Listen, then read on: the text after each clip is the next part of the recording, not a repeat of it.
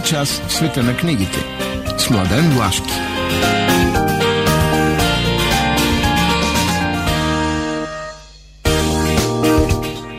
Добро утро! Здравейте, скъпи слушатели на предаването Преги. Отново сме заедно в ефира на Пловдив. Ние с Мария Дамова в студиото на Радио Пловдив. Ще минем по традиционната схема независимо, че живеем във време, и то особено последната седмица, която обърна всякакви а, логически закони и закони на разума в тотален абсурд.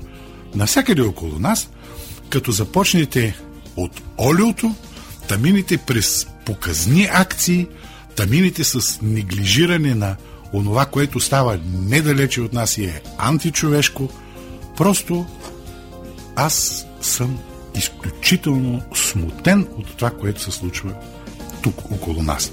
Но в това всъщност трябва да бъде нашата сила, че независимо от тези а, тотални така, промени, обрати, а, демонстрации, агресии, ние трябва да се придържаме към хуманната традиция.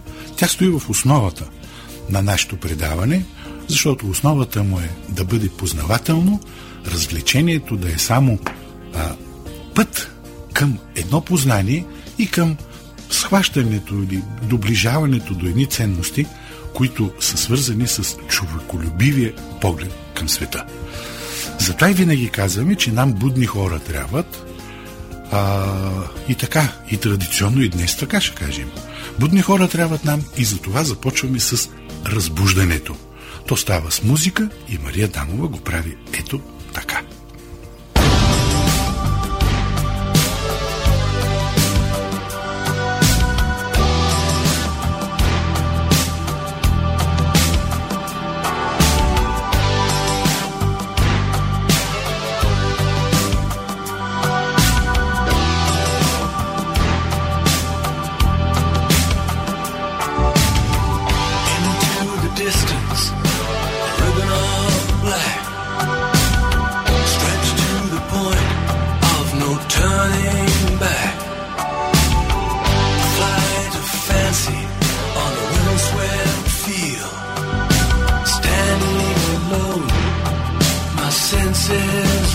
Преге.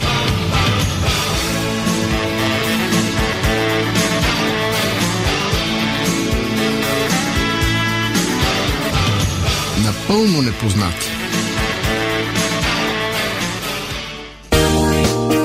Ето и шесте заглавия, които съм подбрал днес за вас.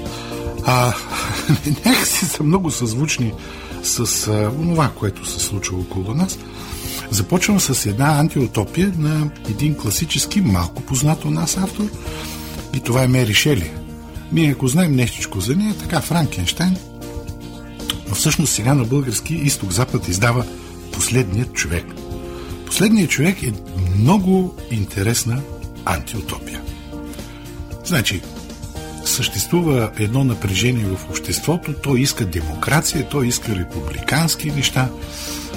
Общо взето, така, вижда сме, ги във Франция тези работи вече. Затова последният крал абдикира. Но, точно в този момент, света е завладян от една чума, която започва да изтребва всичко. Поред на номерата. Приближава се към Великобритания. Интересно дали демокрацията се задвижва в този момент или се включва изключителната стратегия за оцеляване.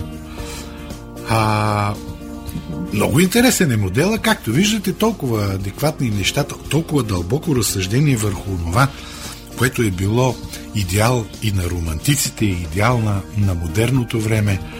А, в случая е доста критическо отношението на, на Мери Шели към всички тези неща, критика на романтизма, но много интересното е това, че а, част от героите имат полубиографични черти и това са нейният мъж Шели и а, лорд Байрон. Така че вярно, Франкенштайн е нещото, което я изстрелва в световна слава, но тази книга е изключително добра. 352 страници на малко по-висока цена, както вече ви казах, изданието на последния човек от Мери Шели е в изток-запад. Втората книга има изключително интересна съдба. Никос Казанзакис. Човек ще каже, е, всичко знаем от Никос Казанзакис. И гледайте сега каква е, каква е историята. В а, неговия музей на остров Крит ходил съм, той е частен музей. Той е направен от негови почитатели. Той не е нещо държавно. А, негови почитатели са дали къщата си в едно селце, много, много красиво, а, подредено вътре, хубаво, информативно, всичко. И там вътре в този музей, защото са събирани там негови неща, се намирал един ръкопис, който не е бил разчетен. И когато правят една изложба в Атина и взимат, идват в музея, молят за някакви експонати, взимат, изваждат и този, и този ръкопис. Това става 2009 година. И тогава изведнъж той изплува. Започват да го разчитат, започват вече да му създават а, форма такава, която е подходяща за издание.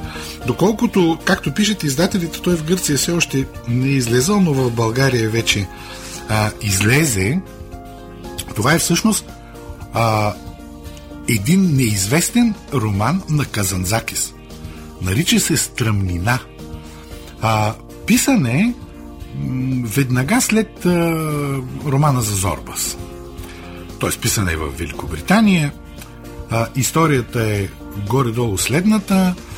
А, един млад мъж, Козмас, а, който е участвал в а, Втората световна война като пилот или свързан с авиацията, свършва войната, той се връща на Крит.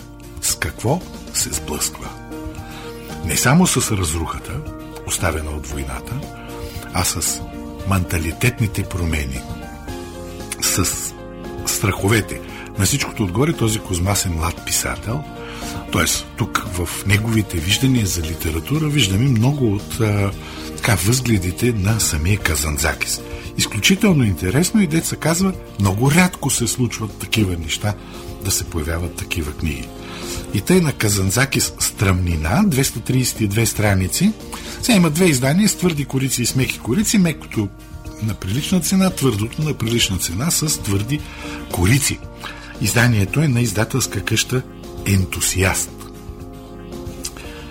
Третата книга е на Жуао Пинто Коелю. Лудите от улица Мазур се казва.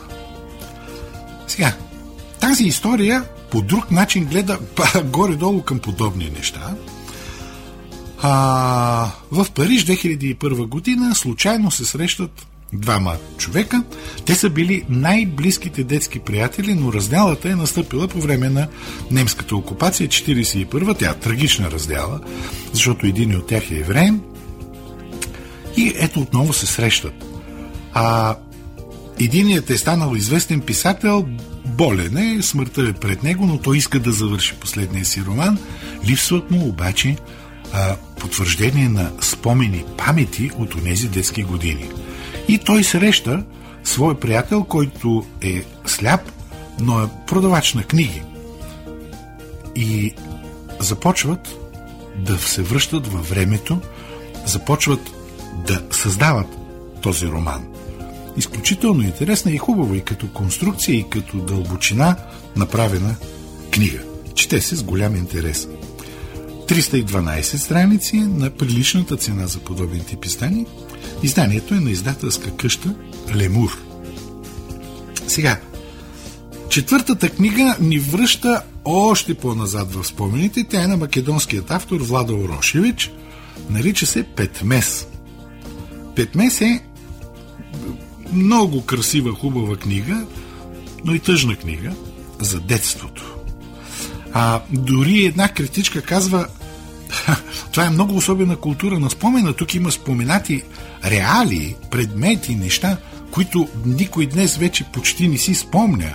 Той е като някакъв музейно време, но по-важно е а, призмата, през която се гледа на тези на този свят от детството. Защото света от детството, когато си в него, пред теб стои необетността на света.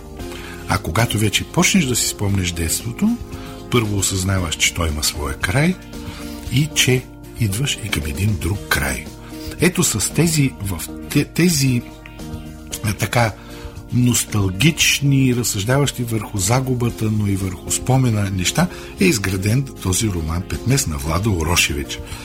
А, той е не особено голям, 250 страници, на много прилична цена. А, изданието е на издателска къща Женет 45. Сега петата и шеста книга съм избрал абсолютно целенасочено. Петата книга е ново издание на Спартанците на Плутарх. Тази книга има две издания до тук, 2007 и 2011. И сега Пергамент Прес отново е пуска на пазара. Тя не е голяма, 88 страници и струва нищо по-малко от един пакет цигари. Но, какво ни казва тя? Плутарх е всъщност а, онзи, а, хайде да го наречем историк, заради който хората знаят за Спарта. Иначе спартанците не са оставили нещо особено, записи и изкуство не са като атинялите. А, и в Спарта, като отидете днес, ще видите, че много по-различно, отколкото в Атина. Няма. Той по естествен начин се така спасявал града, такава му е природата, така че няма чак нужда от стени. Няма много неща. Но, кое е важното тук? Ами това са, Плутарх събира, преразказва истории с спартанци, военни и какви ли не, за да покаже едно нещо. И това стои в основата на, за спартанството. Че духа е по-силен в изпитанията, отколкото инструментариума на войната. Точно това виждаме в момента и аз изключително много се ядосвам, когато чуя някой да повтаря опорките на а, Путин за комедианта Зеленски. Този човек се умява, разбира се, с всички възможни а, легитимни механизми в една война, включително и с пропагандни, да събере, да фокусира духа на украинците, точно поради тази причина, тъй прехваленото руско оръжие, както виждате, буксува. И яростта му се излива в това да унищожаваш. Значи, духа е нещо изключително важно. И поради тази причина спартанците на Плутарх, която ни показва силата именно на духа, е едно много, много навременно издание на преиздание на Пергамент Прес. Поздравления! Последната книга е на Даниел Естолин. Институтът Тависток. Социалното инженерство на масите. Това е едно изследване, така казват му и има альтернативна история. Да, такъв институт съществува и по време на Втората световна война той е работил в посока на манипулиране на общественото мнение от едната и от другата страна, защото това е част от инструментариума на войната. Днес се случва абсолютно същото. А, не, че нас не ни манипулират постоянно, но днес това е екстремно. И затова, нека който се интересува от тези неща, да посегне към тази книга, да види историята на тези инструменти, да види как те работят, да си даде сметка вече през едно познание по какъв начин да гледа, чете, да възприема, какво да изключва. Защото само така човек може да бъде извън масите, които, разбира се, биват манипулирани и водени от такива скрити за тях самите сили. Така че също изключително полезна и интересна книга в това болезнено време. 318 страници на прилична цена е изданието и това е издание на издателство Изток Запад. Така че това бяха днес шесте книги. Смятам, че са изключително интересни, много адекватни на духа на времето, в който съществуваме. А, и това само ни показва колко силна може да е литературата, какви запаси има тя от енергия и от възможност да ни просветлява да ни а, ориентира в, а, в личния, социалния и тъй нататък живот.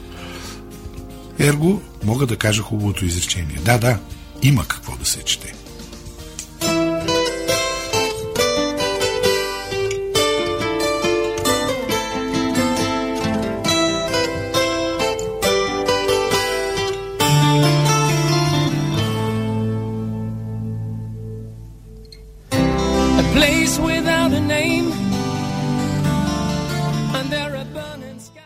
Преге.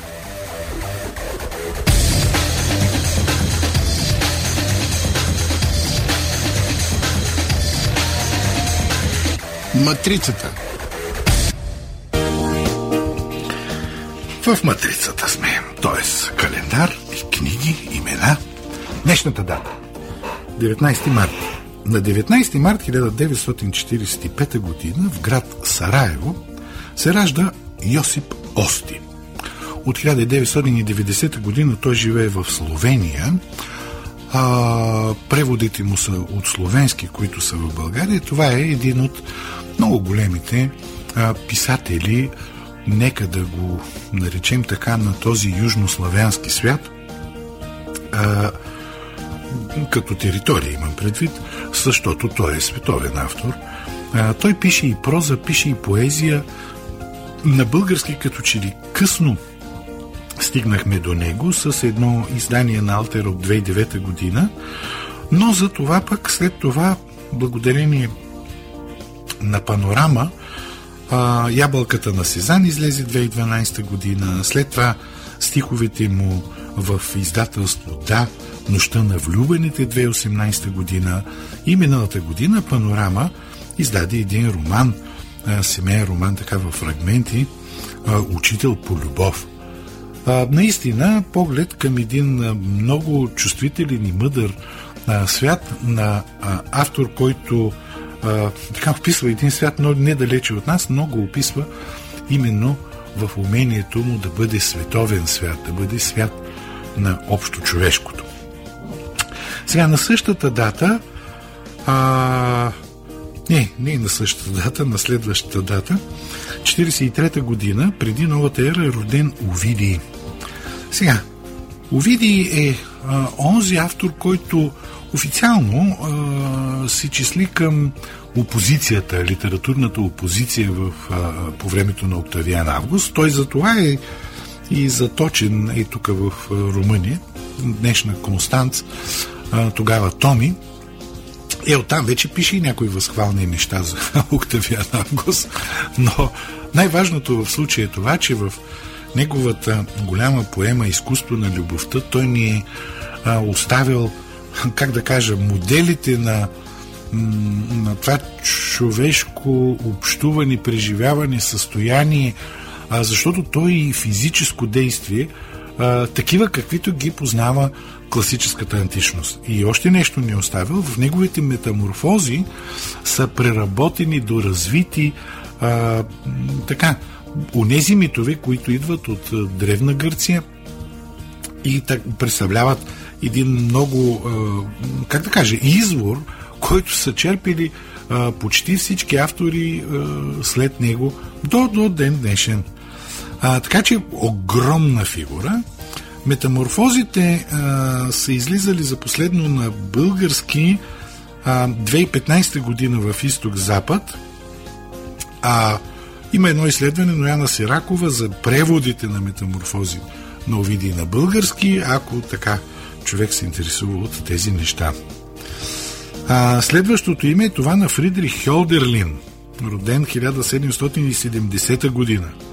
Изключителна фигура между немския романтизъм, класицизъм, а, с огромна дълбочина, а, преминаваща през познаването на античния класически свят към човешкото, у нас, да ни кажа направо непознат, с изключение само на романа му Хиперион, който Захари Станов издаде 2005 година, не знам дали се намира по книжарниците.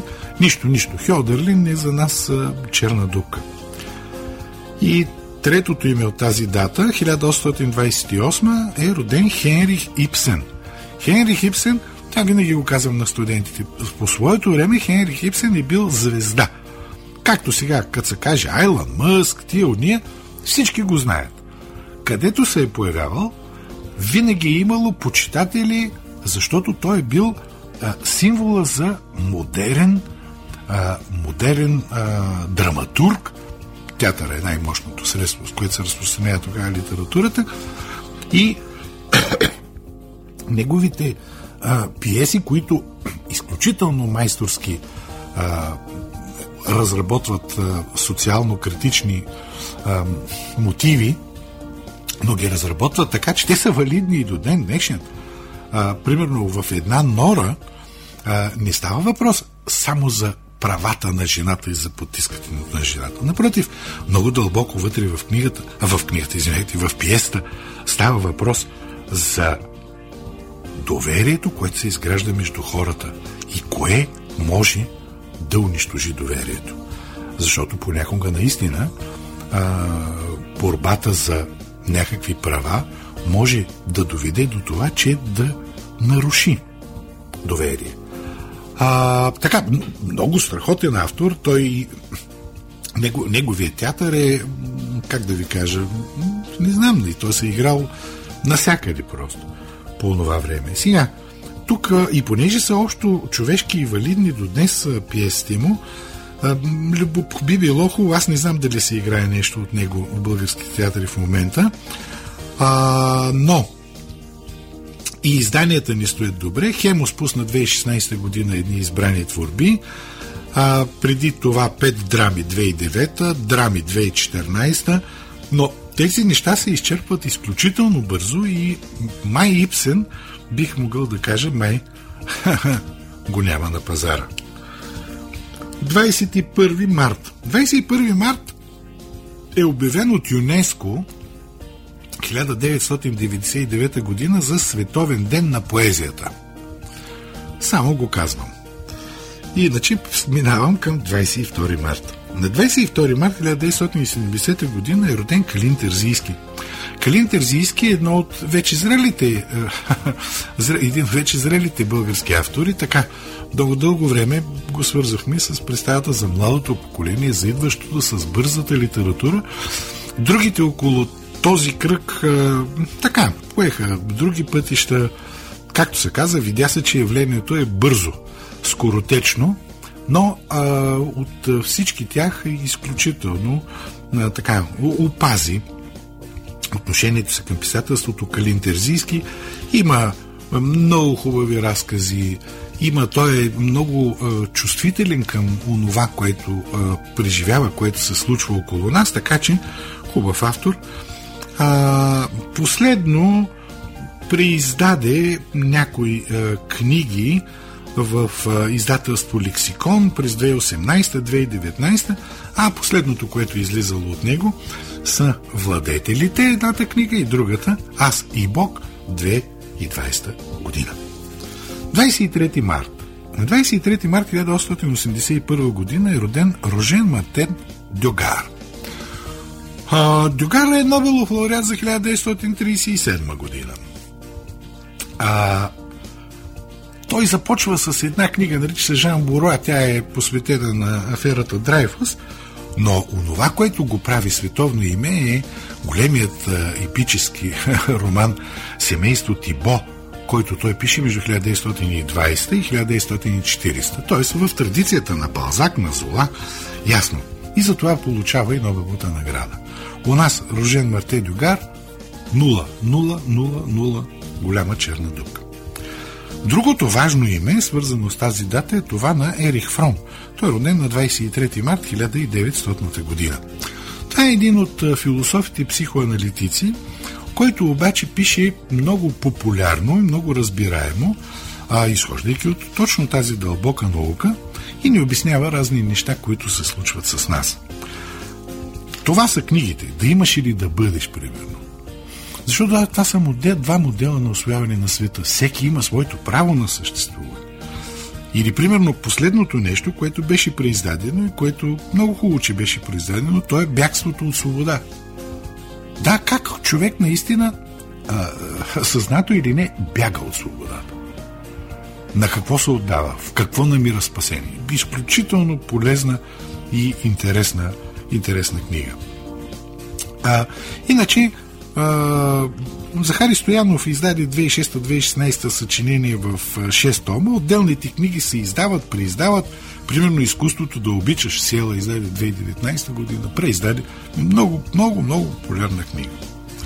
Така, 24 марта. 24 марта 1926 година е роден Дарио Фол, това и ви поне знаете, Нобелов лауреат за 1997 година, нищо на пазара. Тук там е се мярка една, една Лукреция Борджи от 2015 година, ама идете да намерите нещо от Дарио Фол и нищо няма да намерите. Абсолютно също се отнася за Мартин Валзер, роден на 24 марта 1927 година. Мартин Валзер, когато дясната критика нарича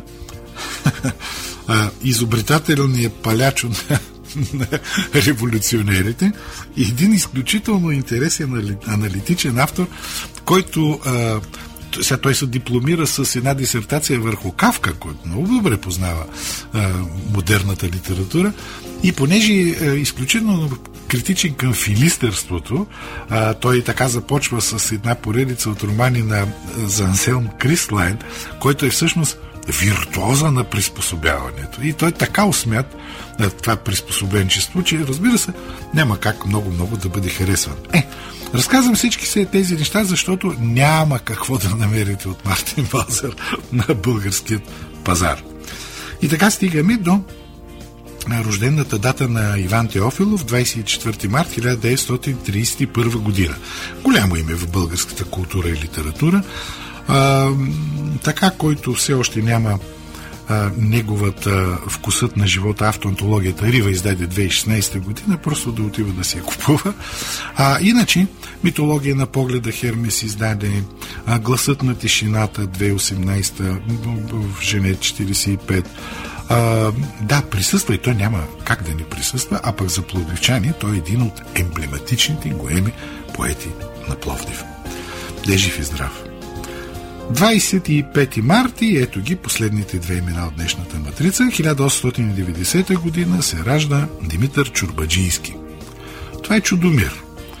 Чудомир, който а, му се е наложило да бъде учител в Казналък между 1920 и 1932 година, е наловил такива типажи и такива а, ситуации в а, българския провинциален градец, че просто е, е страхотен. След това работи за вестници и така нататък. Той приключва живота си на 77 години с самоубийство, когато вече е и народен деятел на културата, но този живот някак си като че ли... Да, болест, болест, болест става въпрос, но така. Много дълго време Чудомир много трудно можеше да се намери. Разгели, че а, издаде са едни съчинения в три тома. След това се издадоха едни събрани съчинения в а, 6 тома. След това фундация Чудомир издава отделни книги. Така, може да се каже, че Чудомир в момента поне е на българския книжен пазар.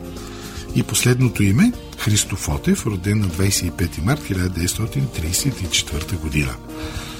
Христо Фотев, каквото се появи на пазара, всичко се изчерпва на секундата. И нямаше нищо, защото последно беше морето най-голямото събитие 2014 година, но в края на миналата година, благодарение на Милениум, излезе едно томче. Христо Фотев събрано. Всичко, всичко каквото е писал като поезия е в това томче. То е още на пазара, може да бъде намерено.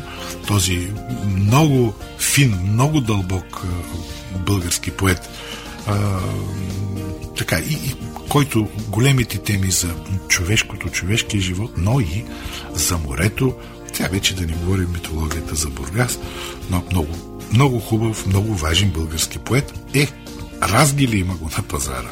Така че това е хубав завършик на днешната матрица. One, two, one, two, three, four.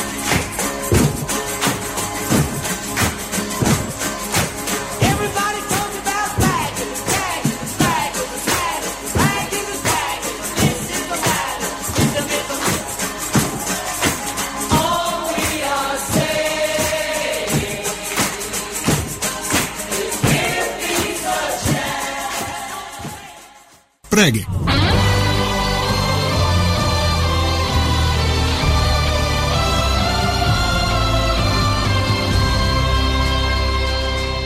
Европейски литературен канон Така, днес в рубриката за европейски литературен канон ще стане въпрос за Бертол Брехт. Аз съм завършил гимназия, която носи това име и, както се казва, Бертол Брехт от седми клас ми е постоянно в обращение.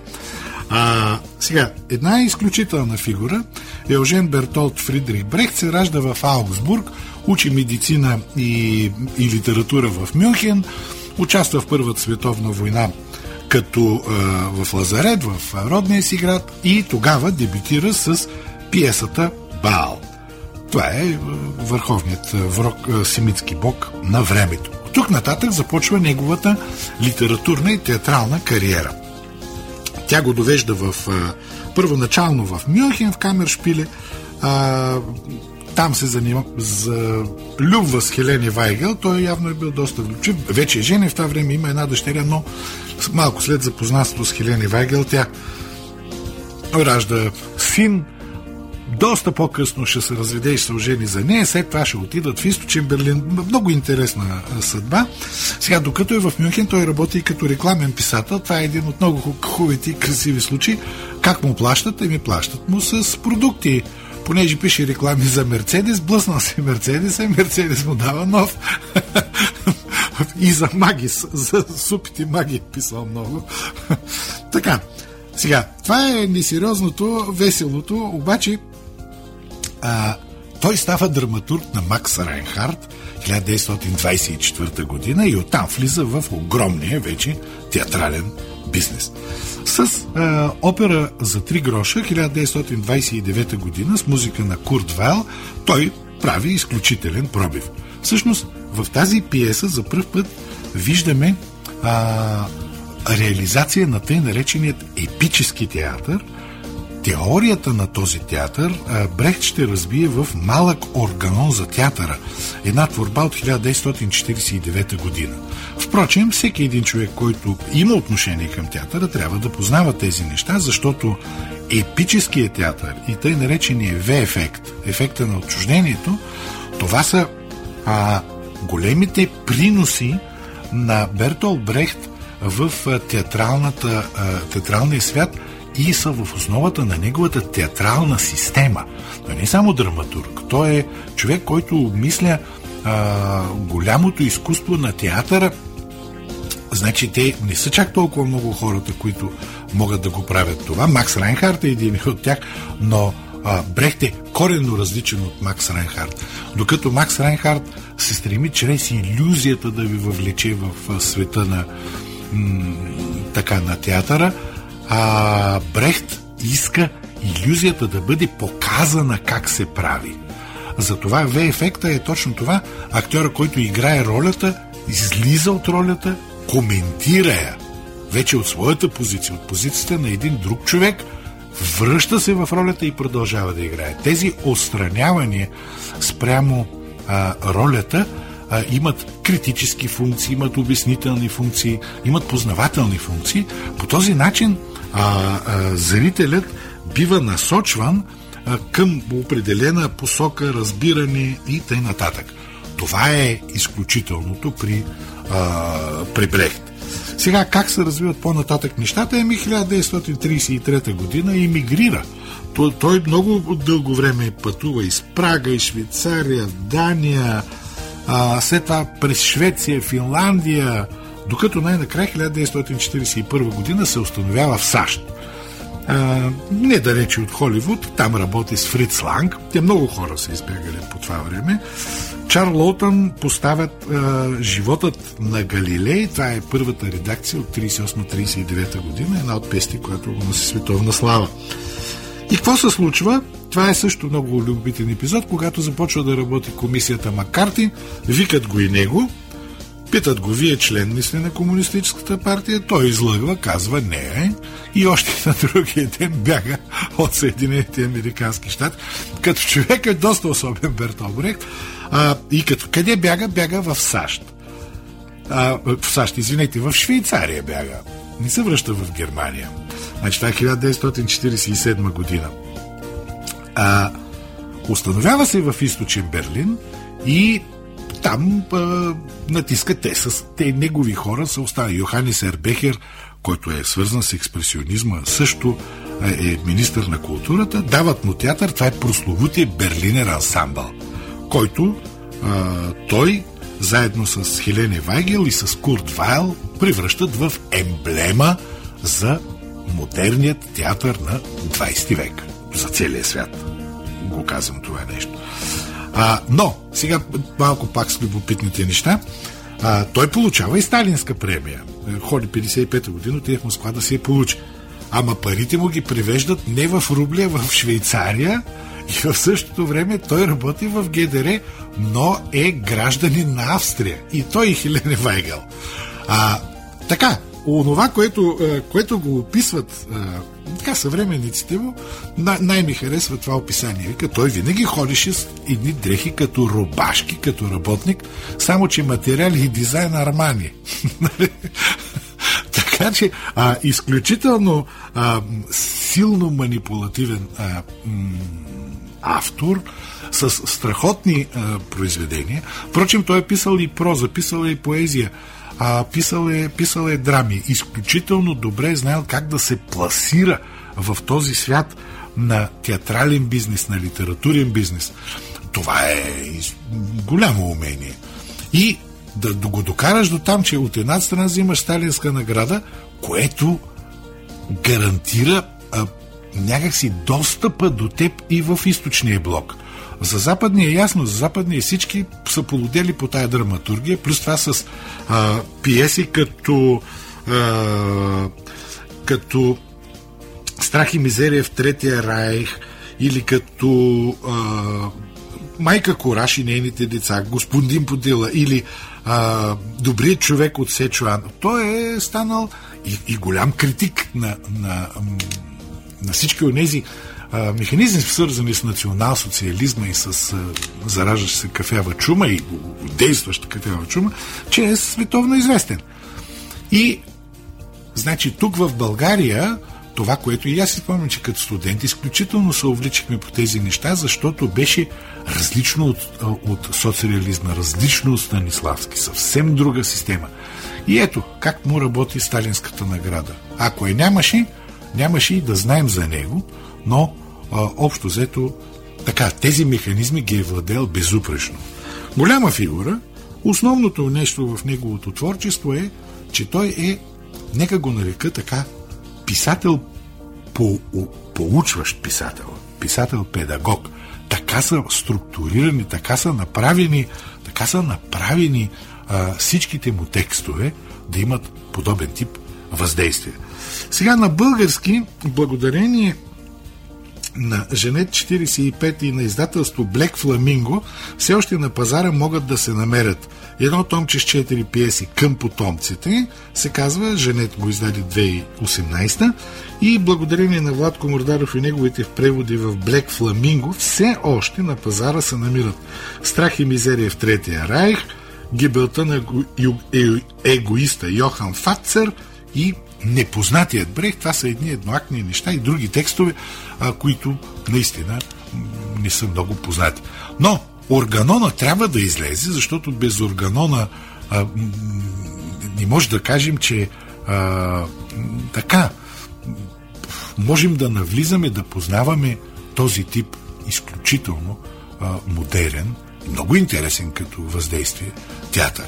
Та така, Бертол Брехт, един световен автор, който в, в областта на театралното изкуство и чрез драмата, и чрез самата своя методика създава нещо, което и до ден днешен а, така и звучи изключително модерно и оказва огромно влияние не само върху а, театралното, но и върху киноизкуствата, а и върху литературата, защото този В-ефект се прилага и там изключително силно. Та така. Ето, това беше историята на родени 1898 година и починал 1956 в източен Берлин Аугсбургец Бертолд Брехт.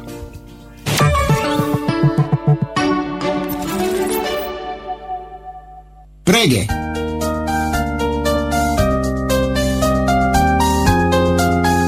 Синьото цвете Със съдействието на издателска къща Хермес. 30 години споделяме радостта от четенето.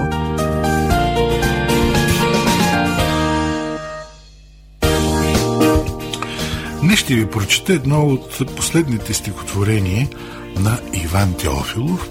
Нарича се Инфинитив. Има мото. Виноватых нет. Все люди в мире правы. Игор Северянин. Човешкият напредък ли? Великолепно.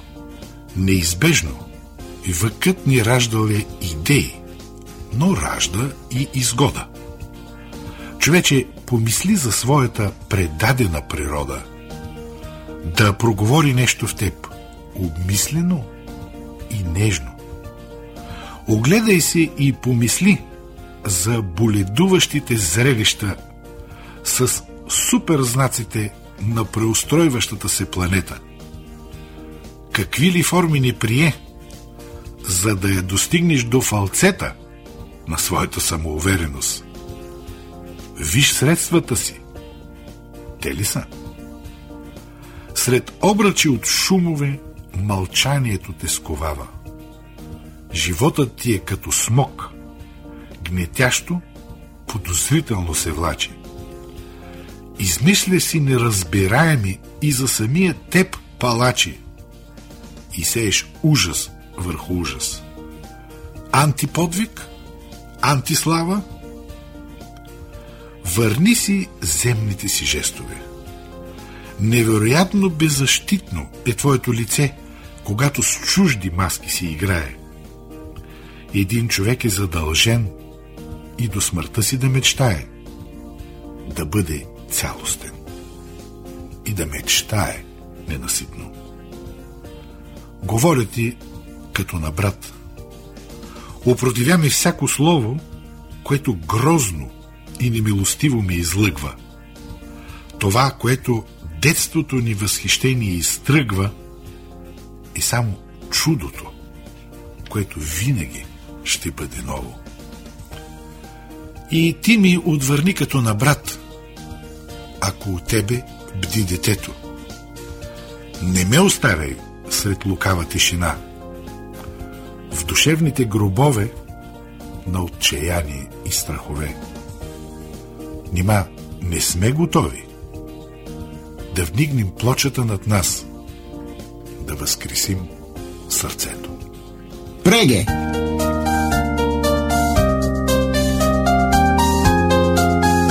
Синьото цвете Със съдействието на издателска къща Хермес. 30 години споделяме радостта от четенето.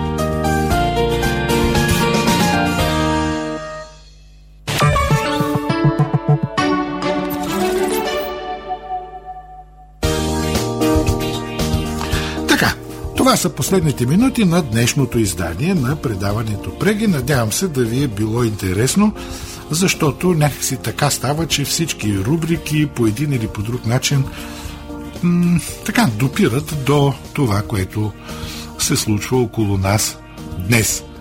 А, да, бих казал, безумието е пълно. Единственото нещо, което а, вдъхва някаква надежда е, че може би скоро ще дойде пролета, тя и природата се опъва.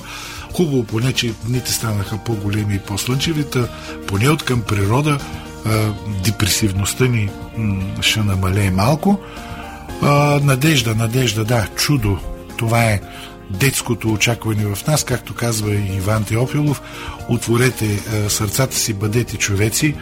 А, ние ви пожелаваме, бъдете здрави, бъдете добри и дайте шанс на мира.